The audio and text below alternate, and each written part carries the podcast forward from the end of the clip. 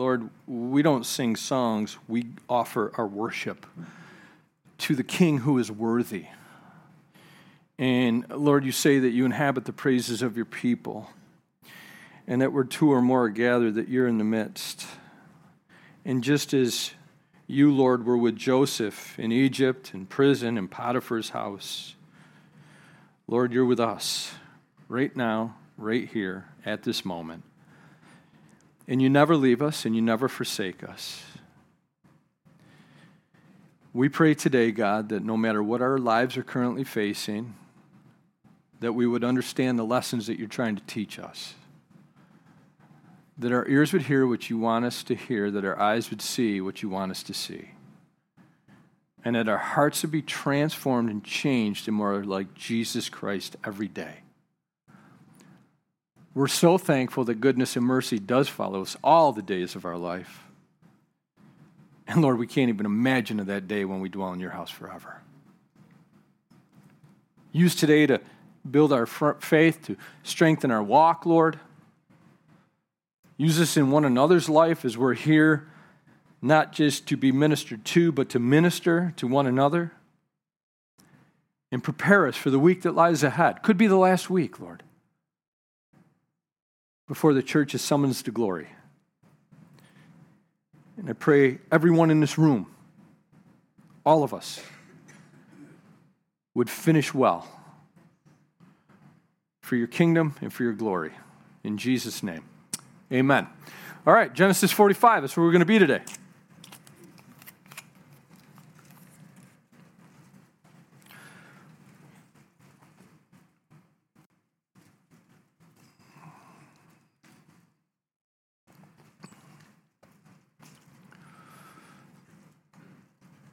I don't know if you could, or I don't know if you even should, rank different sections of the Bible as being maybe your favorite. Um, but I do know this that just going through the life of Joseph really is one of my favorite sections of the Old Testament. Um, I see so much of Jesus in him. And, and I look at this guy, and I remember that up to this point, all he's got is the oral account of Genesis 1 to Genesis 45. We've got it all. There's no nothing given to us in the Bible that he's had any baptism of the Holy Spirit, but that's available to us all. So when I look at his life and I look at how it honored God and how it brought great glory to God, regardless of adversity and troubles and circumstances, I know this that if we can see it in his life, we know that in our life it's possible because of who is doing a work in each one of us. So Genesis 45 really as I was thinking about it, you know, we live in a day where, you know, there's so many repair businesses.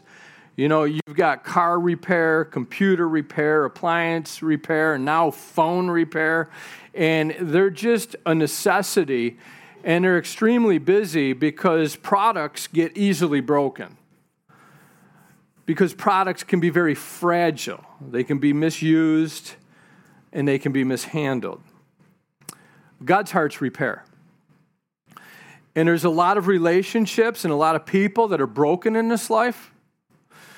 But this chapter, we watch our God of repair and restoration working his character through a servant that was in full surrender to Him. Nowhere studying the life of Joseph do we see him resisting God.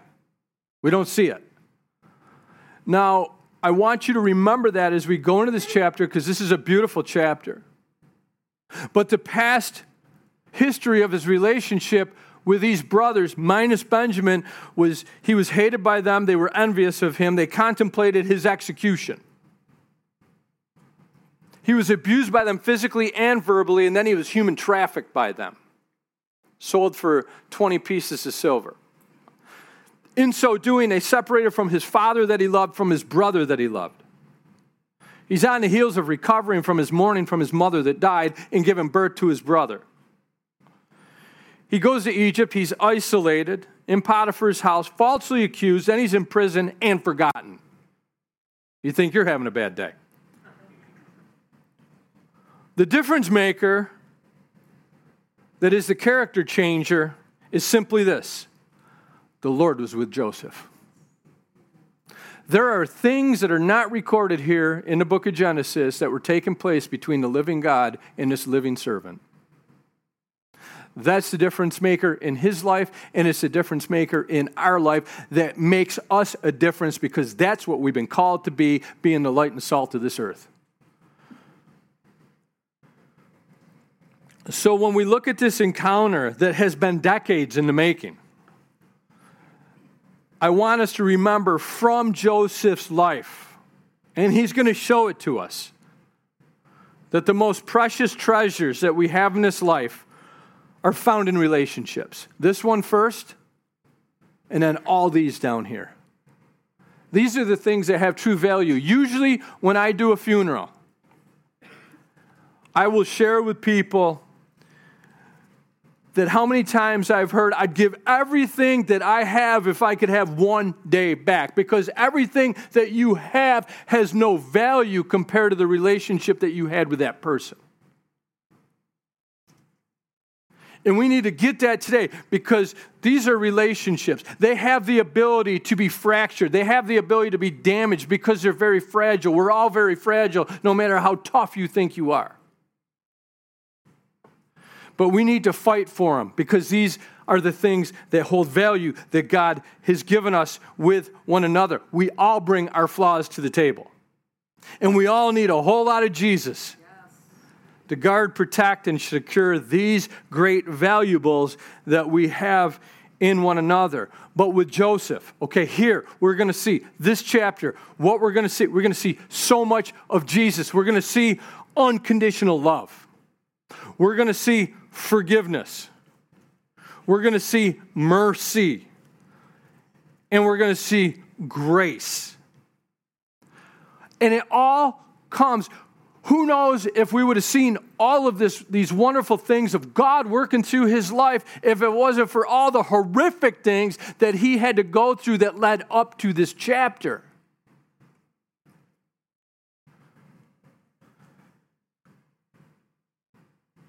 we have to remember that Paul exhorted us in the book of Romans that God is doing things in our life to conform us into the image of Jesus, to make you and I more like Christ. That's the end goal, right? To make you and I more like Jesus Christ is we go through life and as we encounter the different things that we encounter with God walking us through this. So we're called to be conformed in the image of Christ, but but do you know where that is in the scripture? That in the scripture is found in Romans 8 29. Now, now that's not the one we quote. We quote 8 28. For God works all things to the good for those who love him and are called according to his purpose. But the problem with us as Christians is we read it this way for God works all good things to the good. He works all things to the good. He works betrayal to the good. He works false accusation to the good. He can work being a victim to the good. Because that's what God's able to do. And we can't doubt the mighty hand of God and what He's able to do in our lives when we're living in this place of surrender like Joseph was being confident and comforted by this fact God's with me. You need to know that today, no matter what you're facing, that the Lord is with you. And that's a difference maker. Now, as we pick up in verse 1 of chapter 45, he says this, and Joseph could not refrain himself before them that stood by him, and he cried. Okay, we have seen shivers in the dam, haven't we? I mean, there, there's just been these moments where, like, this past 20 years, all this emotion, and you can identify with it. You, you look at your past and you think of all the happiness that's mingled with the hurt and all the pain that's mingled with the promises and, and all the joy and everything else. It's all mingled together, and, and he's processing this emotionally, and he can't handle it anymore, and the dam's about ready to break the emotional dam. But all of it really, as we look at this, it says, And there stood no man with him while Joseph made himself known to his brethren all this now now remember chapter breaks were put in uh, later just so we had easy reference in. This is from the flow of the end of chapter 44 that we saw last week that there was a willingness of Judah to sacrifice himself for Benjamin right? No, don't take Benjamin. Remember, he got set up for the cup. No, Joseph's testing him the whole time to see where they're at on the inside. Because anybody can fool you on the outside. I mean, he's the boss. I mean, he could just walk around, yeah, I'll do whatever you want. But he wanted to see what was going on on the inside of them.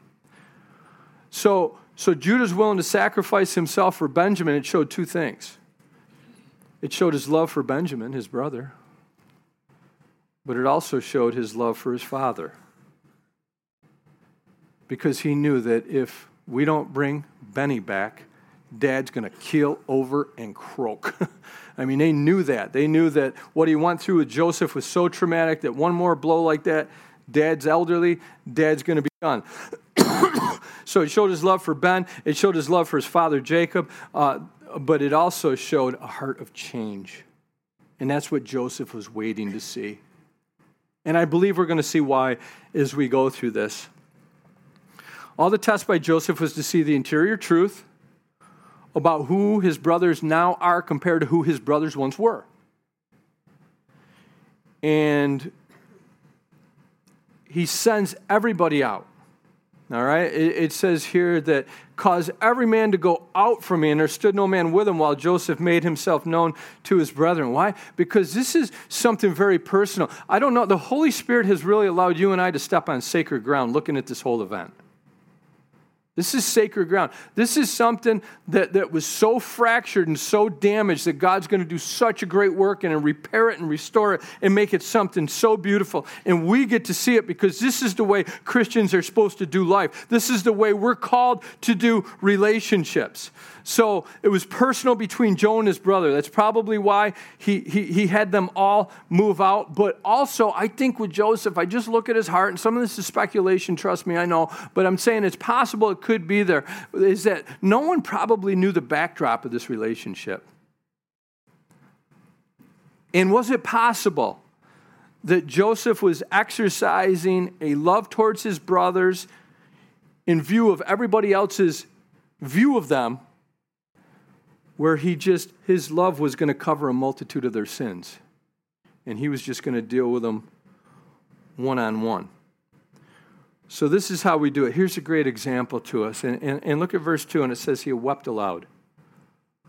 So, the emotional dam is broken, and, and he's uncontrollably weeping aloud. And the Egyptians and the house of Pharaoh heard it, he would have been adjoined, their houses would have been uh, pretty adjoined here. Um, but 20 years of emotion and, and all that he's been through. And I can't tell you what might possibly be going through his mind. You can only put yourself in that picture because the scripture doesn't tell us. But, but is it possible that this has been the answer to decades of praying? That's why we ought to pray, pray and, and faint not. Jesus said, Men ought always to pray and not to faint. Is it possible that, that this has been decades of praying and now he's watching the faithfulness of God, not just bringing his brothers to him, but bringing them to him as changed men? Remember, we always saw, already saw it in the chapters that they had this great regret and they called it sin for what they did to their brother when he was in anguish of soul. So they lived with the guilt of that all these years. And, and Joseph said unto his brethren, Now remember, remember that he has been speaking to them through an interpreter. Okay, an Egyptian interpreter. He hasn't spoken to them. He just mumbled to his interpreter, and his interpreter would speak in Hebrew to these individuals as they communicated. So the first words that come out of his mouth in their language, I am Joseph. Can you imagine? I mean, probably in their minds, that little dial's going, computing. what in the world? You know, can you imagine the shock of that? He says, I am Joseph. Does my father yet live? So, so we realize that he knew his father was old. He knew that if Benjamin didn't come back, his father could die. He didn't know the health he was in. He just wanted to know, is my dad still alive? All he wanted to do is have, be, have, have this reunion with his father again.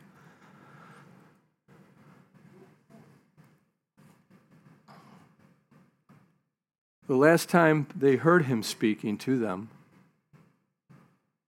in Hebrew was anguish from a pit that they abusively threw him in as he was begging them. And they were sitting there eating their meal and would not listen.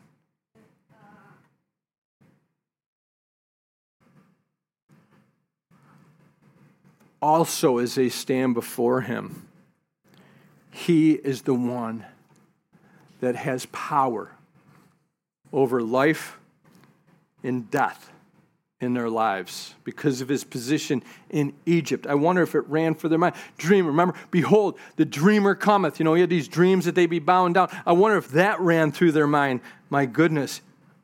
He said that our sheaves would bow to his sheath. And how many times have we bowed before this guy? I don't know what God was doing in their heart at this time, but it says here that they were troubled at his presence. I bet they were. It means amazed, frightened, and also terrified.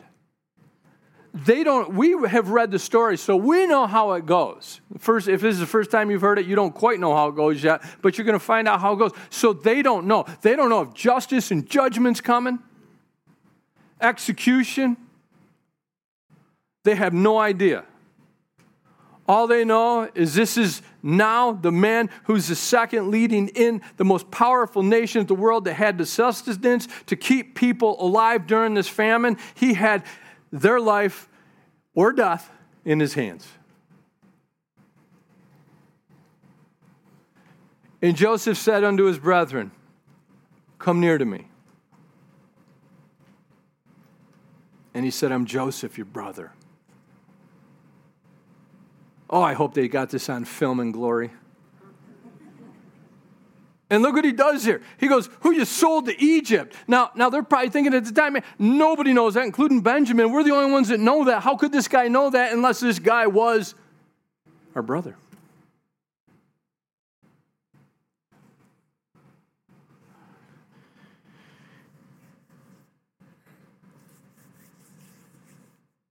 And I look at that. Now, now verse 5 so he, he calls him out, man. He calls him out. He says, You sold me to Egypt, but he did it for a reason. Look what he says in verse 5. He says, Now therefore, be not grieved nor angry with yourselves that you sold me thither, for God did send me before you to preserve life. So I believe that Joseph had a purpose of why he was doing this. He wasn't doing this, he didn't call him out for selling him to, into Egypt, he didn't call him out to condemn them but he was touching on something they did in their past that had haunted them their whole lives. There's a lot of past in this room. And there can be a lot of haunting and, and guiltiness and condemnation. But it, haunted them their whole lives. You could see that from the conversation that they had decades later that they had to deal with this their whole life, how badly they wronged him. But he did this so he could remove their guilt and their condemnation. Here's the difference God sends the Holy Spirit into the world, into the believer's life, and He has a multitude of ministries to us. But one of the ministries of the Holy Spirit is to convict us to, of sin. But this is what, what God does. When our lives get off, He is so concerned about our lives being where they need to be for our own good as a faithful Father that He uses the Holy Spirit to, to realign us continually by convicting us of sin. And when the Holy Spirit convicts us of sin, He runs us to 1 John chapter 1. If we confess our sins, He's faithful and just to forgive us our sins and to cleanse us from all unrighteousness. There's nothing like being clean. You work a hard, laborious day and you get in the shower and you grab that soap and, your sh- and that shampoo and you walk in one way and you walk out another and it feels so good. And it's the same way with the Lord, man. You walk into his presence dragging something filthy, dirty, whatever took place, whatever adhered itself to you, whatever he did, said, whatever it might be, you bring it to him, you confess it. And confess literally means I call it what you call it, God, which means I'm not justifying or making excuses. I'm owning it before you, and I get to get cleansed. I walk away cleansed. That's what the Holy Spirit does. And I see that. That's what Joseph's trying to do. Yeah, I know you did this, but I want you to know that you're forgiven. Now, the other end, the opposite of conviction, is that condemnation of the devil. All right? And he piles up accusations and he wants to bog us down with discouragement and guilt about what wretched people we are, what terrible people we are. And you know what? We can be at times. It's what the blood's for, it's what the Spirit's for.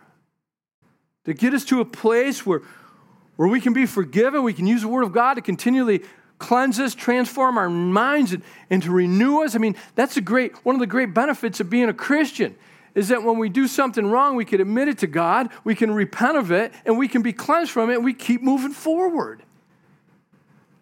So we see that this is kind of what I believe Joseph is, is doing here with his brethren. And he says, Now therefore, don't be grieved and don't even be angry with yourselves. He's trying to take that all off of them. They've carried it for 20 plus years.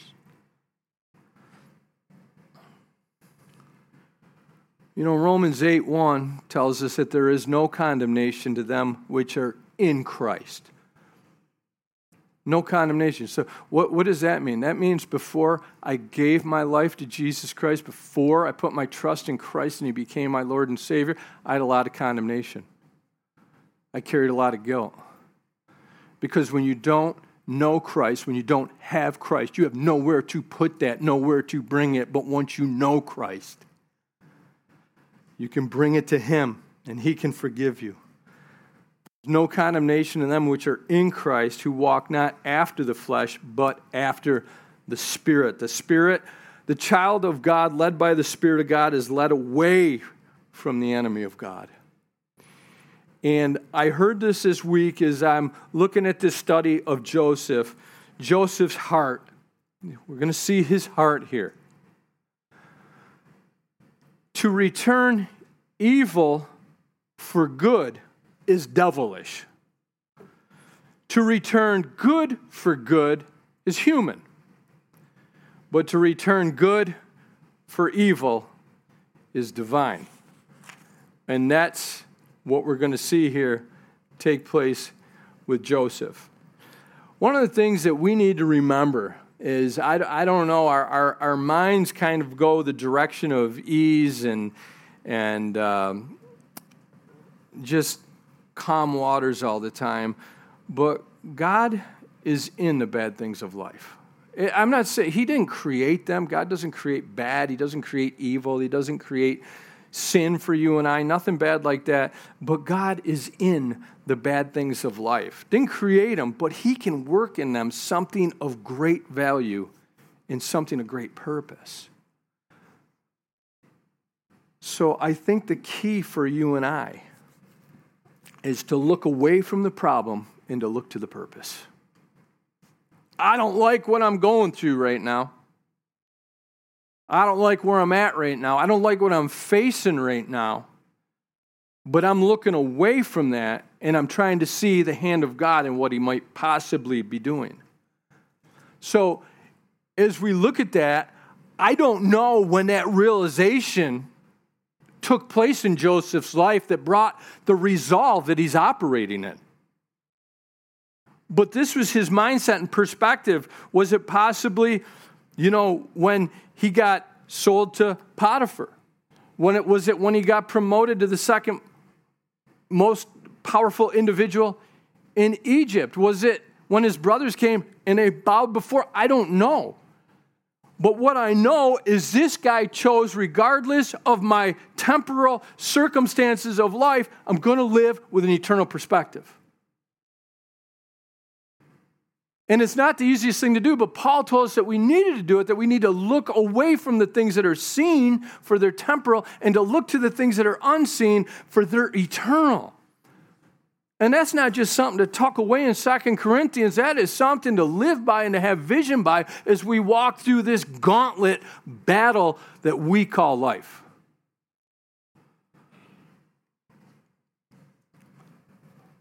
So, verse 5 He's got an opportunity here. And so don't we when someone has wronged us execution or restoration. Well, you know what the flesh wants to do. You know when the Spirit of God's not leading. Peter got the ear, I want the head. But execution or restoration, that's the question. Now, we look at this, all that Joseph tested them with up to this point. Remember putting the money in the sacks, taking Simeon, and all of a sudden putting his cup in Benjamin's sack, bringing them back. Looked like he was playing games and, and, and messing with them, but he wasn't. He was testing them to see the true condition of his brother's heart. Because here's the thing that I believe, and I'll hold to this. If the heart doesn't change, restoration would only be superficial and disingenuine. So he's operating out of wisdom. It would have been superficial. Oh, yeah, we're so sorry. Well, you're the second leading guy and you got our, our lives in your hand. What do you think I'm going to say? But because he saw the way that they reacted with Benjamin, the willingness to sacrifice self, the things that he overheard them talking about, and this is like the second or third time we find Joseph crying. He knew that the heart had changed. And when a heart changes, that's when restoration is possible. It takes two hearts willing to do it God's way. So I want to remove any condemnation from you because maybe you've tried to restore with somebody and they're not willing to because they're not yielded to the Lordship of Jesus Christ. They don't want to do that. Hey, you played your part, you've done what you could. It takes two hearts. And I believe that this is great wisdom. Until things can get right on the vertical, they remain wrong on the horizontal. Now, if you go to Luke 16 with me for a moment.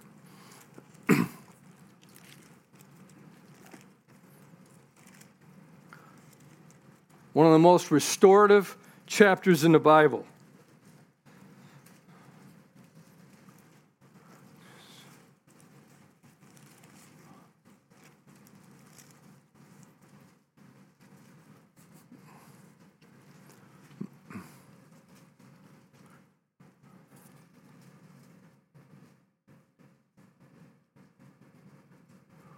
Go back one to 15, my bad. Luke 15.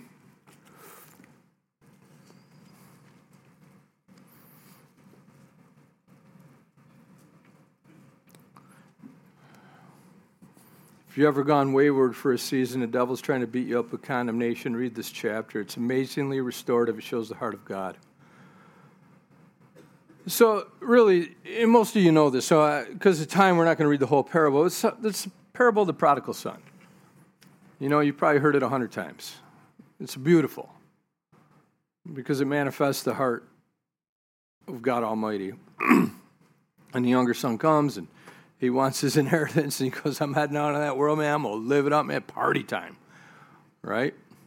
What do they call that in the Amish? Rush Springer, Rumspringer, whatever. They're going out there, and, and he just wants to live wild. So he goes out there, right, and he lives a wildest life and partying, immorality, everything else. And I'm sure that father was praying for him, and I'm sure that father just wanted a restored relationship, but something had to take place in that heart. Something dynamic had to take place in that heart that only God could do. In verse 17, so he goes out, spends all his money, he's famine in the land, you know, he's, he's eating pig's food. That's where sin will take you. That's where rebellion will take you. Places you never thought you'd go, doing things you never thought you'd do, and being there longer than you ever thought you'd stay. And he came to himself. So he's starting to think clearly again and he remembered, How many hired servants of my father have bread enough to spare, and I perish with hunger? But, but look at this, okay? This guy was demanding entitlement. Man, he's just an entitled teenager, you know, entitled to his inheritance and going into that world that you warned me about, Dad.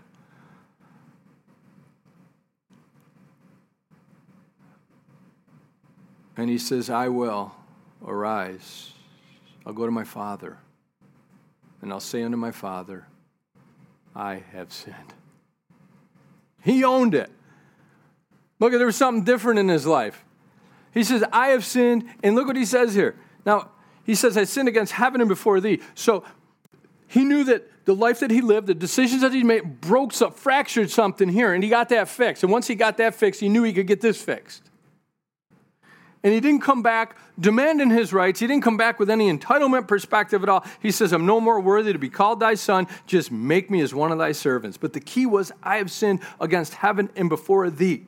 Now, the Bible tells us this for a godly sorrow worketh repentance to salvation. Okay? That, that's a repentance that sees our sin before God, causes us to turn. But the sorrow of the world worketh death. And why is that? Because the sorrow of the world is just remorseful. You know why? Because it's self centered. Oh, look what I did. Oh my God, I made such a mistake. My life's so hard now. I'm so sad about everything. Oh, my life's hard. You know? And it's all me centered. It's all I centered. It's all narcissism. The other one's about the glory of God. And that was the difference. And I believe what we're seeing here from a New, New Testament perspective, looking back into the Old Testament, I believe that these guys experienced a godly sorrow a Psalm 51 sorrow.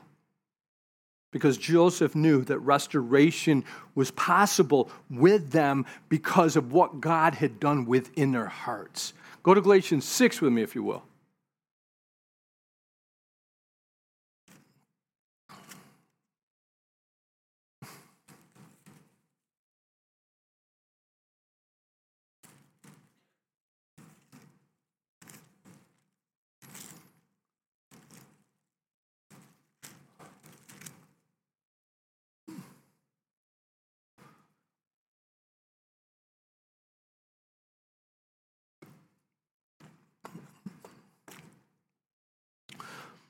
So we know from what we just saw that Joseph was a wise man. He wasn't just a wise man, he was a very spiritual man.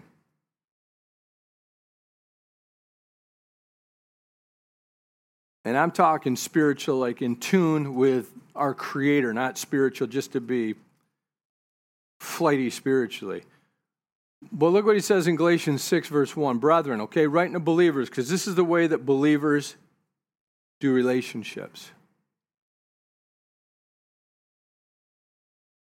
If a man be overtaken in a fault or fall into sin, you, which are spiritual, okay, so he's talking about people who are spiritual,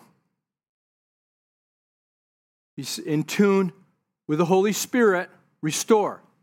Restore such a one in the spirit of meekness, considering thyself, lest I also be tempted. That word restore is a present imperative. It literally means a spiritual person's habitual practice. That means people are going to wrong you, and you got to do whatever you got to do to fix the relationship that might be fractured.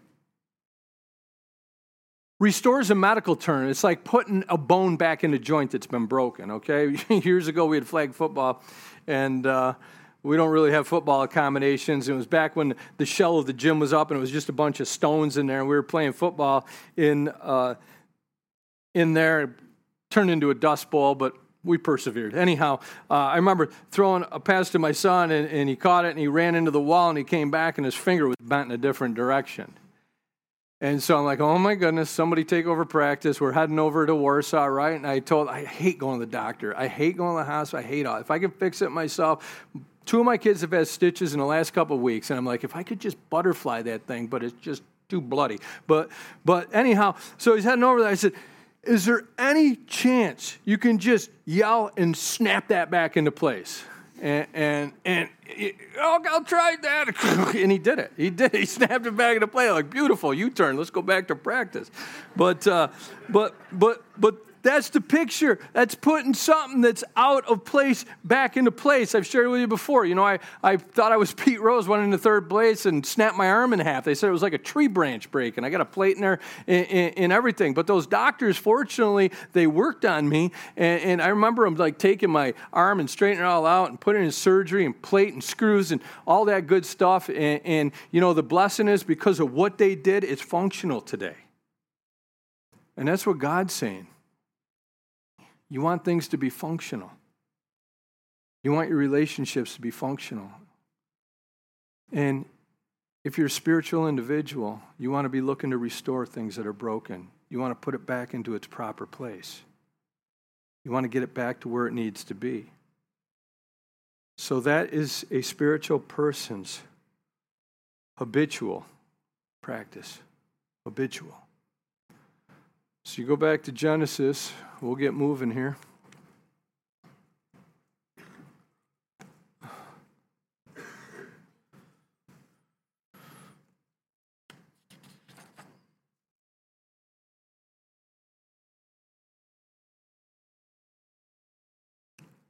So I look at the way Joseph's treating his brothers. I see how much he valued their relationship. I see how much he was willing to restore. And, and, and God sent me a question, and I, I, I pose it to you.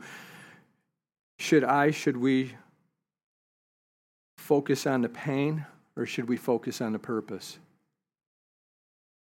Maybe there's a purpose in the pain. I mean, look what a Look what a woman's willing to go through to bring a child into this world.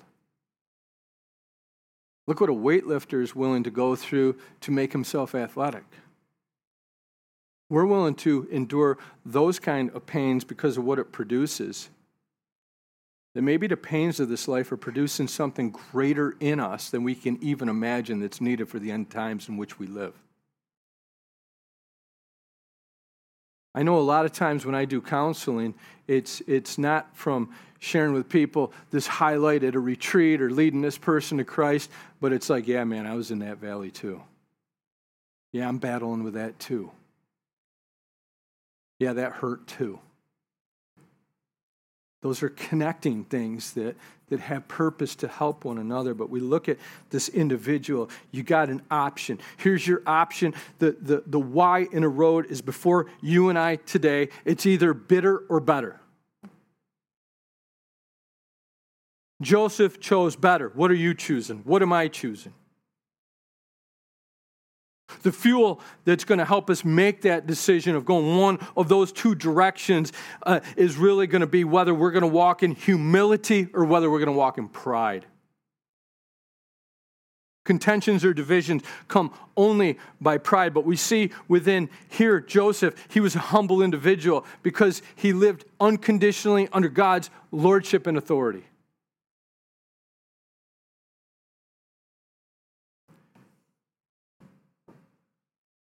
Verse 6 says, For these two years have famine been in the land, and yet there are five years in which there shall be neither earing or nor harvest, and, and God sent me before you to preserve you a posterity in the earth and to save your lives by a great deliverance. God used my life and all the difficulties I went through for your benefit. Sounds a lot like Jesus, doesn't it? Sounds a lot like what Jesus was willing to do to come here and what he was willing to go through so that you and I could experience the saving of our lives and a great deliverance. I don't know if, if Joseph asked himself why. I tried to a long time quit asking why. I've tried to accept the fact that the secret things belong to the Lord. And any whys that I need to know, God will show me in the future. But until then, it's just to trust in the Lord with all of our heart. Not most of it, not half of it, not some of it, but all of our heart. You can't go wrong trusting God. But we always go wrong when we choose not to trust Him. So I think we have to preach this message to ourselves today God is sovereign. That means God's in control.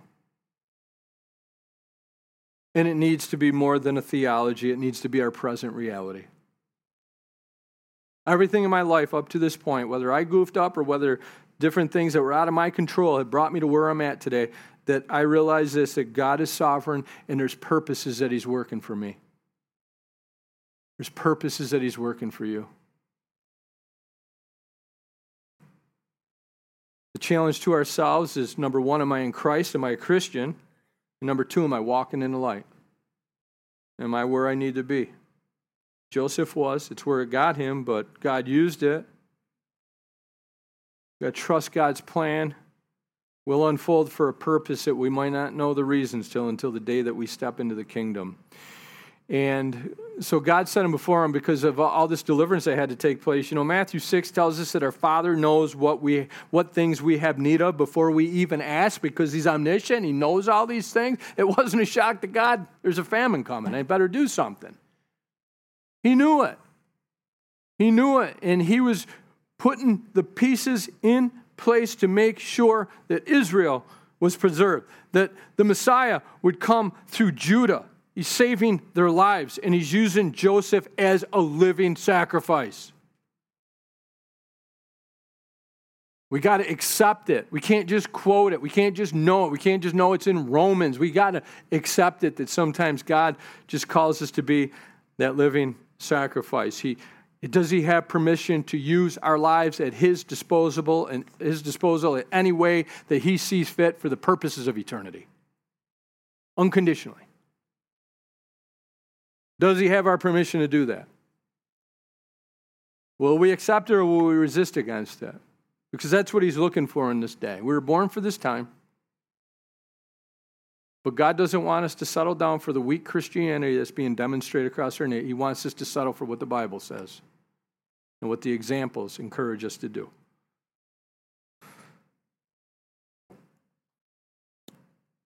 So I'll read the rest of the chapter, one final point, and then we'll get out of here.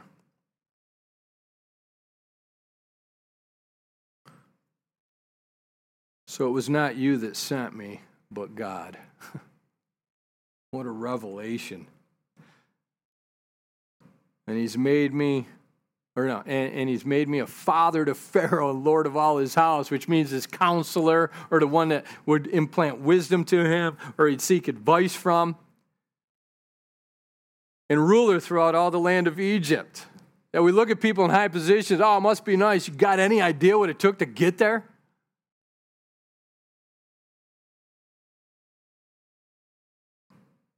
Ye, go up to my father, saying to him, Thus, thus made me Lord of all Egypt. Come down unto me, tarry not, and thou shalt dwell in the land of Goshen, and thou shalt be near unto me, thou and thy children, and thy children's children, thy flocks, and thy herds, and, and all that thou hast. And look at this, and I will nourish thee. Not only do I forgive you, I'm going to take care of you and bless you.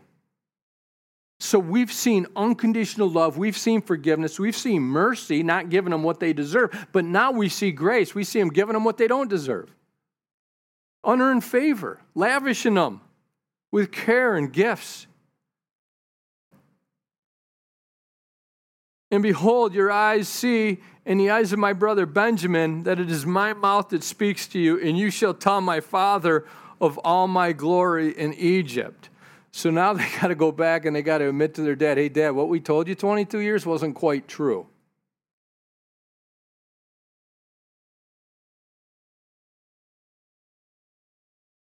They got to confess a lie that caused their father so much pain. You got to remember this Satan is the father of all lies. In the moment we choose to lie, we submit ourselves to the devil. We haven't been called to submit to the devil. We have the grace to submit to the Lord Jesus Christ. And he fell on his brother Benjamin's neck and he wept, and, and Benjamin wept upon his neck. Moreover, he kissed all his brethren and wept upon them, and after that, his brethren talked with him. What in the world did they talk about? I wish I could have heard this conversation. Was it apologies? Was it just memories? Was it reminiscent? Joseph, are you married? You have children? Tell me about your. I don't know. We can only speculate.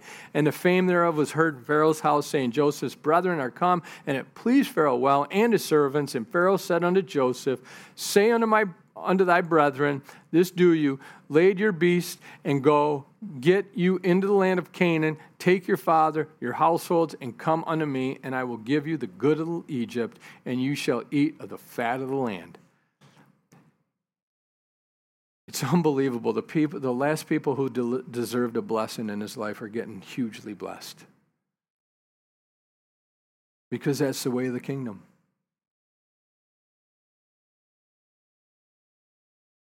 Now thou art commanded this do you take the wagons of the land Egypt for your little ones and your wives, and bring your father, and come, and regard not your stuff, for the good of the land of Egypt is yours. And the children of Israel did so, and Joseph gave them wagons, according to the commandments of Pharaoh, gave them provision for the way.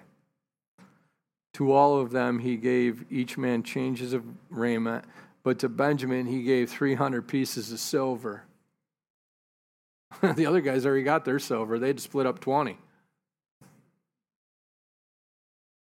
Benjamin got 300 and fine changes of raiment. And to his father he sent after this manner ten donkeys laden with good things of Egypt, ten she donkeys laden with corn and bread and meat for his father by the way. And he sent his brethren away and departed. And he said, See that you fall not by the way. So don't get discouraged and don't argue along the way, he's basically telling them. And they went up unto Egypt and came in the land of Canaan unto Jacob their father. Now, now think about this encounter. I don't know who the spokesman was, but they, they said, uh, and they told him, saying, uh, You know, Joseph's alive. And he's governor over all the land of Egypt. What in the world must it have been like to hear that? And Jacob's heart fainted, and, and he believed them not. They came with a simple message your son, who you thought was dead, is not dead. He's alive in another kingdom. And even as I announced today about Harley's grandmother who had faith in Jesus Christ, dead ones aren't dead, they're alive in another kingdom. And there's a reunion coming that we're going to see in Genesis. And there's a reunion coming because pretty soon we're going to be summoned as a church, and the Lord's going to say, Come up hither, and we're gone. And we're to comfort one another with these words. And they told him all the words of Joseph which he'd said unto them. And when he saw the wagons which Joseph had sent to carry him, the spirit of Jacob, their father, revived, and Israel said, It is enough, Joseph, my son is yet alive. I will go and I will see him before I die. We close out this chapter but I think there's so much in there that holds so much value that we need to revisit. Because we've got the way of this kingdom and we got the way of God's kingdom. And the principles are in contrast one to another. We've got the flesh and we got the spirit, and its truths and leadings are in contrast one to another. And I think it's so important for us as the people of God to realize that to be the light of the world and to be the salt of the earth, the Holy Spirit teaches us and strengthens us to do things in a totally different way. What do you think if Pharaoh's brothers did that to him? What would have happened with them? But not this guy who knew the living God, who loved the living God, who had the living God alongside him. And because of that, the living God's very nature and character invaded his so other people could see the living God through him in a way that he handled his brothers in the situation. May it be an example to every one of us. Father, we bless you and we thank you, Lord, that you are a God of unconditional love who offers forgiveness, who extends mercy, and gifts us with grace. Lord, we're like the brothers. We're just recipients, Lord, of, of, so many good things from you, things that we didn't earn and things we certainly don't deserve, but we're so thankful that we receive them because it's in your heart to give them to us. And I pray today, Lord, that we would view our lives through the lens of Scripture, and that you would truly help us to see things from a perspective that is eternal. And that, Lord, even when the whys come into our life, that you would help us not to try to figure out things we might not be able to figure out, but just to trust you and to know that as we walk with you, your plan for us is unfolding and it doesn't always unfold when the seas are calm and when the fires don't exist. But so many times, like with Joseph, Lord,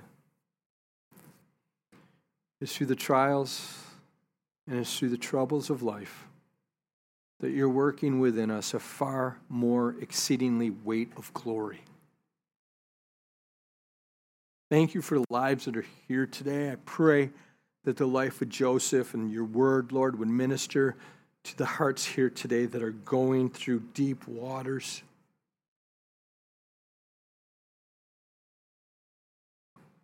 Thank you that when we walk with, through the fires that you're with us, Lord. Thank you that you're the same God to us as you were to Joseph.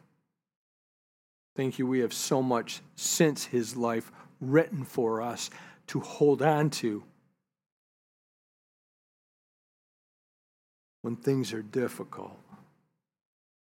I pray for a refreshing and a renewing of your love over your people today.